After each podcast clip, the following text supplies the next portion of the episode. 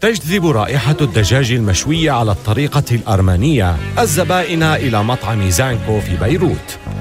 لكن الحرب ترغم العائلة على الهرب مجددا لتستقر أخيرا في لوس أنجلوس. وسرعان ما تنتشر فروع المطعم في المهجر الجديد.